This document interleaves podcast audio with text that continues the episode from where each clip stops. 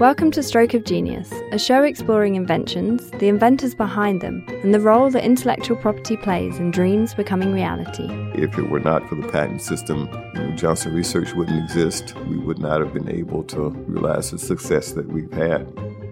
I'm your host, Lauren Hutchinson. I'm a historian of science and a technology reporter, and I'm fascinated by humankind's ability to innovate and advance the world we live in. In this episode, we'll profile Dr. Lonnie Johnson, a nuclear and mechanical engineer who has worked on NASA space missions, development of the stealth bomber, and energy projects for the Air Force. You may not already know the name Lonnie Johnson, but chances are you're familiar with his most popular invention, the Super Soaker. You know, I did not expect Super Soaker to be the huge success that it's been. I thought it would be enough just to, for me to be free to work on my own projects. But if it were not for the Super Soaker and that success, I wouldn't be able to do what I'm doing now. There's no question about it. Lonnie Johnson is a testament to the power of patents. Some inventors experience a single aha moment. They come up with one truly unique idea in a lifetime. Lonnie, well. Uh, it's 134, apparently. I, I was just given a number here a few minutes ago. Dr. Johnson currently holds an incredible 134 patents. So we asked, how important is it to file and own patents for what you create? Well, I think it's extremely important. I mean, it's challenging because of the cost and the issues associated with it, even protecting patents and things like that. I mean, it's a complicated space, but it's extremely important. And even now, you know, the things that we do, the research that we do, the engine technology and so forth, we patent the work, the technology that we develop so that we can license it. It turned out that that was very enabling for me. But before Dr. Lonnie Johnson was the prolific inventor he is today, he started out, like many innovators, as an inquisitive kid. His story begins in Mobile, Alabama, in the early 1950s. He was always curious, trying to help his father and uncle tinker with things around the house. Not one to keep suggestions to himself, when Lonnie saw something that needed fixing, he said something. There was times when actually I could uh, make contributions, and there were times as a small kid when my ideas were not really um, acknowledged because I was a small kid, and, and they assumed that I didn't understand what they were doing, and so I had actually advised that there was something they were doing that I thought would not work it turned out that I was right, but it was too late for them to fix it because they got the whole project assembled and then they looked to see what was wrong. And I was in a I told you so moment. so, you know, I must have been about five years old or five or six, something like that. This would not be the last I told you so moment for Dr. Johnson. Continually throughout his life, he found himself having to prove the merit of an innovative idea to a chorus of non believers. But as a child, his curiosity was unbridled Oh, geez, I worked on all kinds of little projects. Um, you know, I did a lot of little mixing of different chemicals I could find around the house because I was curious to know what would happen if I put, you know, one chemical with another chemical. Sometimes I'd mix alcohol with medicines and whatever I could find in the kitchen, some baking powder, whatever. That was, of course, always exciting, and vinegar. Then, you know, as I got older, I got more curious and was uh, started experimenting with rocket fuels and things like that. As he transitioned from playing with kitchen products to experimenting with rocket fuels, Lonnie's creativity and out of the box thinking was on pace for big things. His first big win Linex the robot. My junior year in high school is when I started. I used to watch these robots on TV Robbie the Robot, the Lost in Space robot, and I wanted to have my own robot. So I started uh, working on Linex when I was in the 11th grade, and it took me literally a year to finish it. Uh, so it wasn't until my senior year in the spring when the school was almost over that I finally completed him. And there was one science fair left, and that was held at the University of Alabama. It was a regional competition sponsored by the Junior Engineering Technical Society, and I won first place. Winning was no small feat in the midst of the civil rights movement. To keep this in context of time and place, Dr. Johnson was an African American student in an all black high school in Alabama in 1968. This was back in the 60s, just a few years after Governor Wallace had stood in the door saying no black students will attend this university. Now, therefore, I, George C. Wallace, do hereby denounce and forbid this illegal and unwarranted action. Being there the in that environment during the 60s when the uh, civil rights movement was in full swing, My senior year is when Robert Kennedy, right after winning the California primary, he was assassinated. And of course, uh, Martin Luther King was assassinated that year as well. So all of these things obviously had had a pretty significant impact on my perception of the world. So, swimming upstream and realizing that it was going to take a little bit more than just standard procedure to realize some success in the world uh, because the odds were against me. But in the midst of this volatile period, Lonnie still fondly remembers the feeling of being recognized for his achievements with Linex the robot. After I won first place, it was really celebrated. You know, my uh, high school principal, we, we would have high school assemblies and all the students were there. He'd actually have me bring the robot out on stage. And, uh, you know, those kind of things where you celebrate kids and cele- celebrate the positive accomplishments, I think those things have a really profound impact. Linex was a fully remote and automatable robot. Although its interior mechanics were complex, on the outside, it looked just like a robot you'd see on TV at the time. Only those were typically actors in costumes. You can check out a picture of Lonnie and Linex for yourself by clicking on the link in the show notes. But here he is describing his creation. Yeah, you know, the th- two things that looked like eyes were actually it's a real, real tape recorder. There was no digital technology back then. So, you know, it was all audio, analog tones, and things like that. When asked what inspired him in those days and who he looked up to, Dr. Johnson spoke of a 1940 Mickey Rooney film called Young Tom Edison. Gosh, you're smart. No, I'm not. I wish I was. You know lots and lots of things. Not half as many things as I'd like to. There's so many things that I don't know, Tanny, that it scares me. Look at that grass. What makes it green? Why isn't it yellow, purple, or black? That boy's a real problem, Nancy.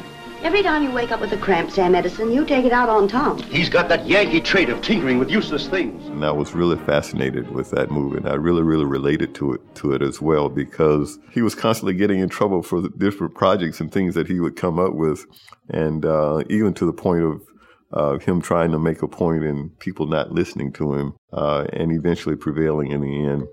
Uh, that movie really, really struck home for me.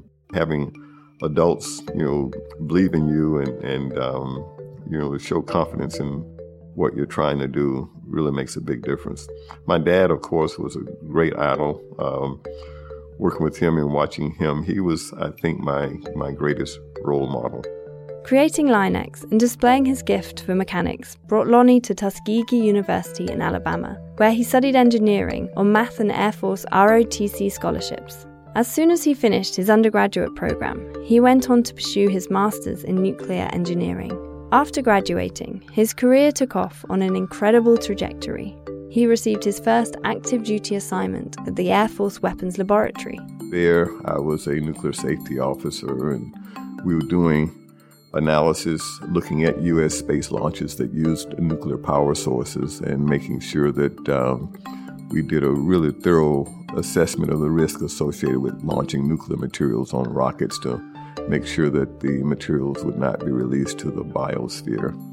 Dr. Johnson was at the Air Force Weapons Lab from 1978 to 1979, after which time NASA's Jet Propulsion Lab, or JPL, scooped him up. And I guess I must have impressed the people at the Jet Propulsion Laboratory enough that they actually offered me a job working on uh, the Galileo project. The Galileo spacecraft, scheduled for launch from the Space Shuttle in 1985, will leave Earth orbit bound for the first intensive exploration of Jupiter and its four principal satellites. So, you know, I left the Air Force and went out to JPL for about four years uh, working on the Galileo project. And there I was, again, working on those plutonium or nuclear fuel spheres that uh, used for spacecraft that are going to the outer planets away from the sun because there's not enough energy for uh, solar cells to be practical.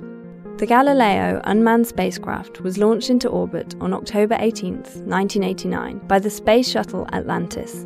Dr. Johnson's work as a senior systems engineer on this mission was quite profound. He was responsible for making sure that there was enough power available to meet each phase of the mission. While in this role, he worked to solve an issue that cropped up how to avoid a short circuit or electrical failure which could prove catastrophic while in space. To prevent that from happening, I came up with a memory keep alive power supply that my co-workers at the time, fellow engineers, literally went on record saying would not work.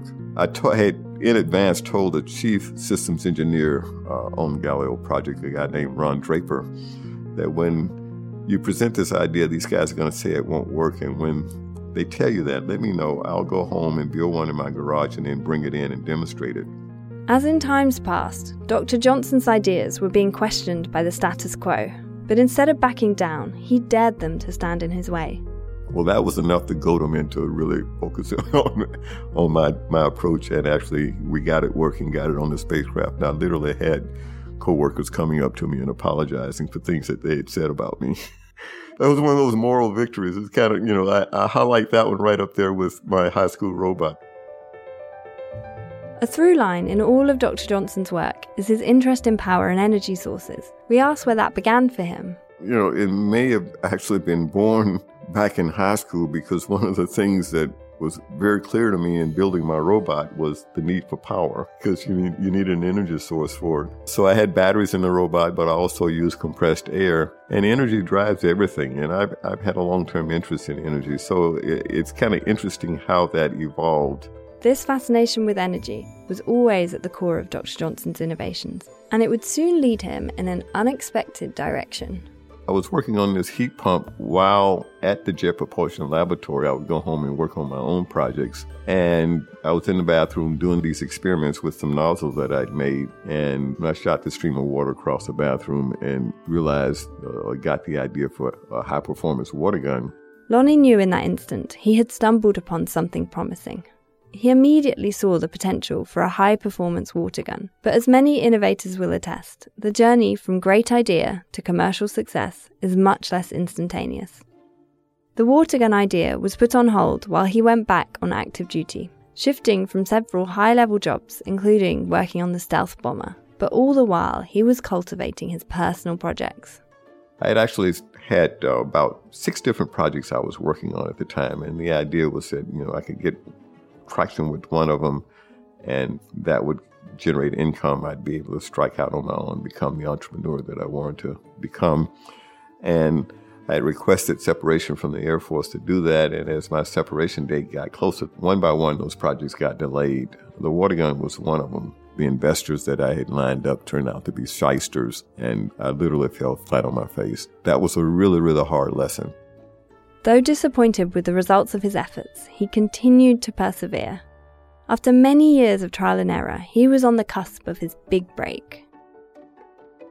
So I literally got the idea for the water gun in 82 before leaving the Jet Propulsion Laboratory. It wasn't until 89 I met the people at Larami and we actually struck a deal. And then the water gun finally made it to the market. Once the Super Soaker hit the market, it quickly left its mark on the toy industry. We caught up with Chris Bensch, Vice President for the Collections and Chief Curator at the National Toy Hall of Fame at the Strong Museum in Rochester, New York.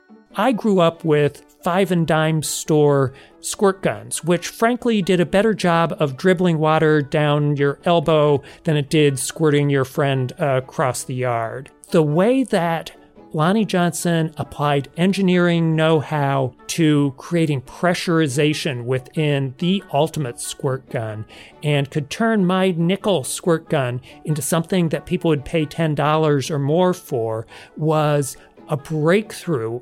Between the innovative design and dynamic advertising campaign, Larami sold over 27 million Super Soakers in the first three years of production. In 2015, Chris and his colleagues inducted the Super Soaker into the Strong Museum's National Toy Hall of Fame. The kind of play that that enabled was so different from any water play toy before that. All of that made the Super Soaker a really stellar addition to the National Toy Hall of Fame. Another invention that Dr. Johnson has gifted to preteen boys and girls everywhere Nerf's N-Strike line of toys people say lightning doesn't strike in the same place twice. You know, when I um, became successful with the uh, Super Soaker, I looked at the other toy guns that were on the market, and the other major toy gun were the Nerf dart guns that Hasbro was producing, and I decided I wanted to go after that market as well. So I started um, designing dart guns.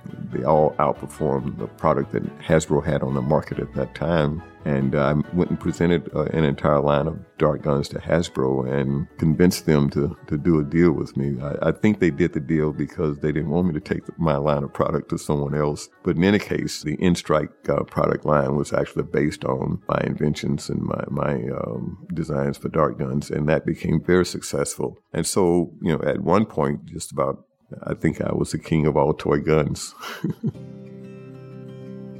After years of struggling to break out on his own, Dr. Johnson finally received validation, and what's more, a lucrative licensing deal for his water gun invention. The Super Soaker went on to rank among the world's top 20 best selling toys. That enabled him the freedom and financial means to build his own lab in Atlanta, Johnson Research and Development. If it were not for the Super Soaker and that success, I wouldn't be able to do what I'm doing now. There's no question about it. Dr. Johnson's toy designs were initially a means to support his advanced engineering projects. Now, the two pursuits are synergized at Johnson Research and Development.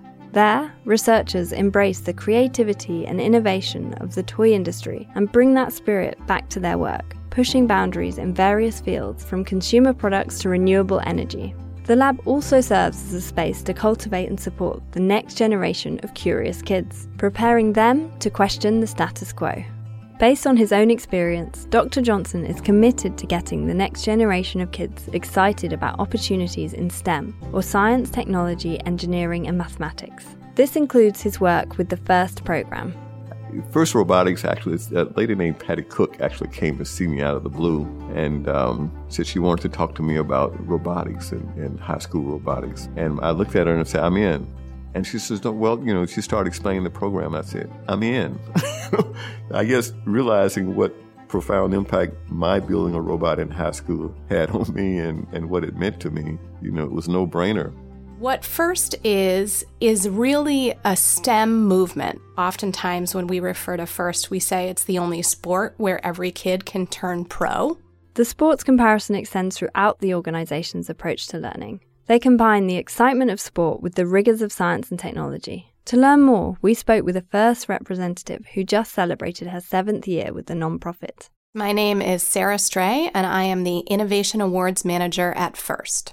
I really get to wake up every morning and think about how we can inspire and educate students to successfully become those future innovators that the world needs. The organization was founded in 1989 by another prolific inventor, Dean Kamen, who holds over 400 US and foreign patents, including the Segway, but says the invention he is most proud of is FIRST. He created the nonprofit to inspire young people in fact, the name is actually an acronym, meaning for inspiration and recognition of science and technology. He started the FIRST robotics competition really to create a new vision for our youth. So, really wanting them to look up to science and technology leaders so that our youth are dreaming of becoming that next generation of science and technology leaders. Part of meeting this goal is providing relevant examples of modern inventors. While Lonnie had Hollywood's representation of young Thomas Edison to admire, he now offers a real life model of someone kids can look up to today.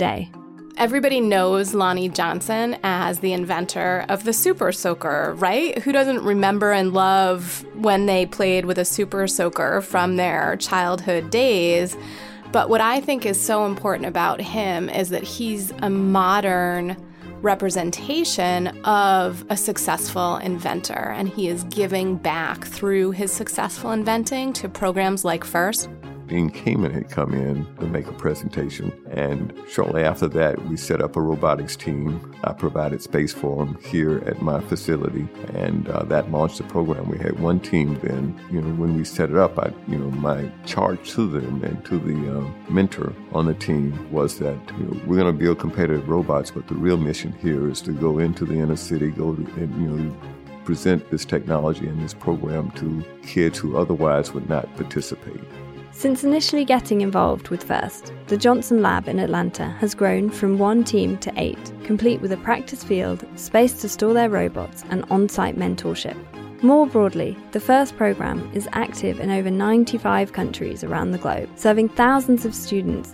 Regardless of technology experience, FIRST believes every kid has the innate potential to be a valued member of a team. Whether you have technical skills and you come in wanting to learn mechanical engineering, or if you come in knowing nothing and just want to participate in something and are just STEM curious, then there's a place for you on a FIRST team. Oftentimes, throughout the course of a season, we will say to some of our students, like, hey, tell us why you think kids make the best inventors. And the most poignant answer I ever heard from a student was, well, kids are really good at thinking outside of the box because they don't know where the box is. Kids may not know where the box is, but they are thinking of ways to re engineer boxes to save lives. We spoke with three young women from Yuma, Arizona Tatiana, Jocelyn, and Flora, and their coach sat outside the busy elementary school cafeteria to tell us who they are and what they made. We are the Super Aqua Squad, and we invented the Aqua Box. The Aqua Box helps transport water bottles effectively to the ground from a helicopter that cannot land. The Aqua Box is made of readily available lightweight, durable materials and can withstand impact when deployed from the air. This project was created as part of the first LEGO League Challenge, which tasked students aged 9 to 14 to find an innovative solution to a real world problem. After many rounds of testing, they have found the Aqua Box is 92% effective in delivering water. When asked how they felt about the accomplishment, they mentioned the pride they felt as an all girl team. It makes me feel proud because being in an all girl team can actually prove that girls aren't just like girly girls, they can actually do stuff because a lot of people assume stuff about girls. My favorite part's working with my team. They're always there to support you. One time I was like done because like at that point yeah we were all like very worn out and like the robot wasn't working and like like it wouldn't work at all. So i was like two seconds about to give up and then one of our teammates mia was talking to me and was like things are gonna happen but we have to work through it together. And then we worked on the robot and it worked The discovery process can be full of frustrations, but learning to work through these moments of irritation and trudging forth in the face of failure is essential practice for any inventor. Dr. Johnson is no exception to this rule. He remembers being a young child with big ideas that all started with a gleam of curiosity. So he shared some advice he gives to other kids with life size goals. Perseverance, seeing a project through, that goes all the way back to my childhood, I think, in that, you know, the robot took me over a year to build and then to win first place at the University of Alabama. Obviously, that made an, made an impact. I do think perseverance is a driver of the FIRST program. I don't think you can make progress forward without failing. It's it's straight up part of an engineering design process, part of any design process. Failure is super important. And yes, go out and fail, I would say. There's no shortage of perseverance in the Super Aqua Squad. They didn't get their invention right on the first try. It took many, many iterations before they found the right solution. Yeah, six. No. Two, two, three. It was eight. Oh. We came up with eight before the real, yeah. the original. This is all part of the discovery process. Lonnie described how to keep track of your dream, even in the face of doubt. Believe in what you, if you see having a vision and you can see where it can be successful, then persevere and pursue that idea because quite often it's hard for other people to envision what you see for me, you know, making it a reality, putting it on the table and being able to demonstrate it and trying to get beyond the imagination of other people, I think is when things start really coming together. It certainly helps if you have a coach who shares your vision and is willing to work around the clock to support your goals. It's a big commitment, but the positive impact is mutually experienced by the kids and their coach. These girls are amazing. I mean, I've coached for eight years and I have never worked with young ladies like this that are so strong, and it's just an honor to have the opportunity to work with them and see them grow and change and I just I can't wait to see what they're going to do with their future so I'm very proud of them. Miss Colton teaches by example. Her leadership has inspired her students to give back. Two of the girls we spoke to currently mentor for younger first students.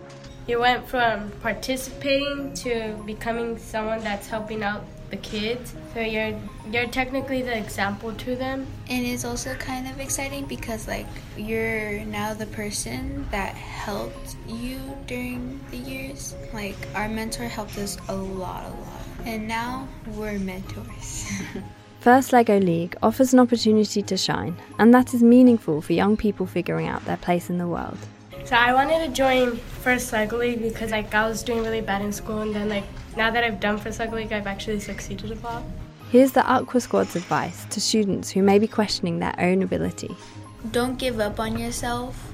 You may think that you're bad, but in real life, it turns out really different. Like at beginning, I thought I was gonna be horrible and ruin everybody, but look where I am now. I think what the most important thing I think is to have them experience success because that's something that you can't take away. Looking forward, the Super Aqua Squad wants to start a company someday. And if their sales pitch is any indication, I'd say they're off to a pretty strong start.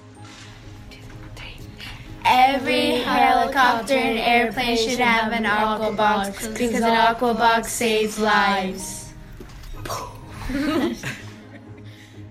To find success, the Super Aqua Squad will likely need to patent their ideas. Patents are a critical part of innovation, but their purpose is not universally understood. Here's Sarah again. Honestly, if you had asked me like four years ago if I knew squat about patents, my answer would be like, what's a patent? So it's kind of been interesting for me to know so much about it. I never thought I would.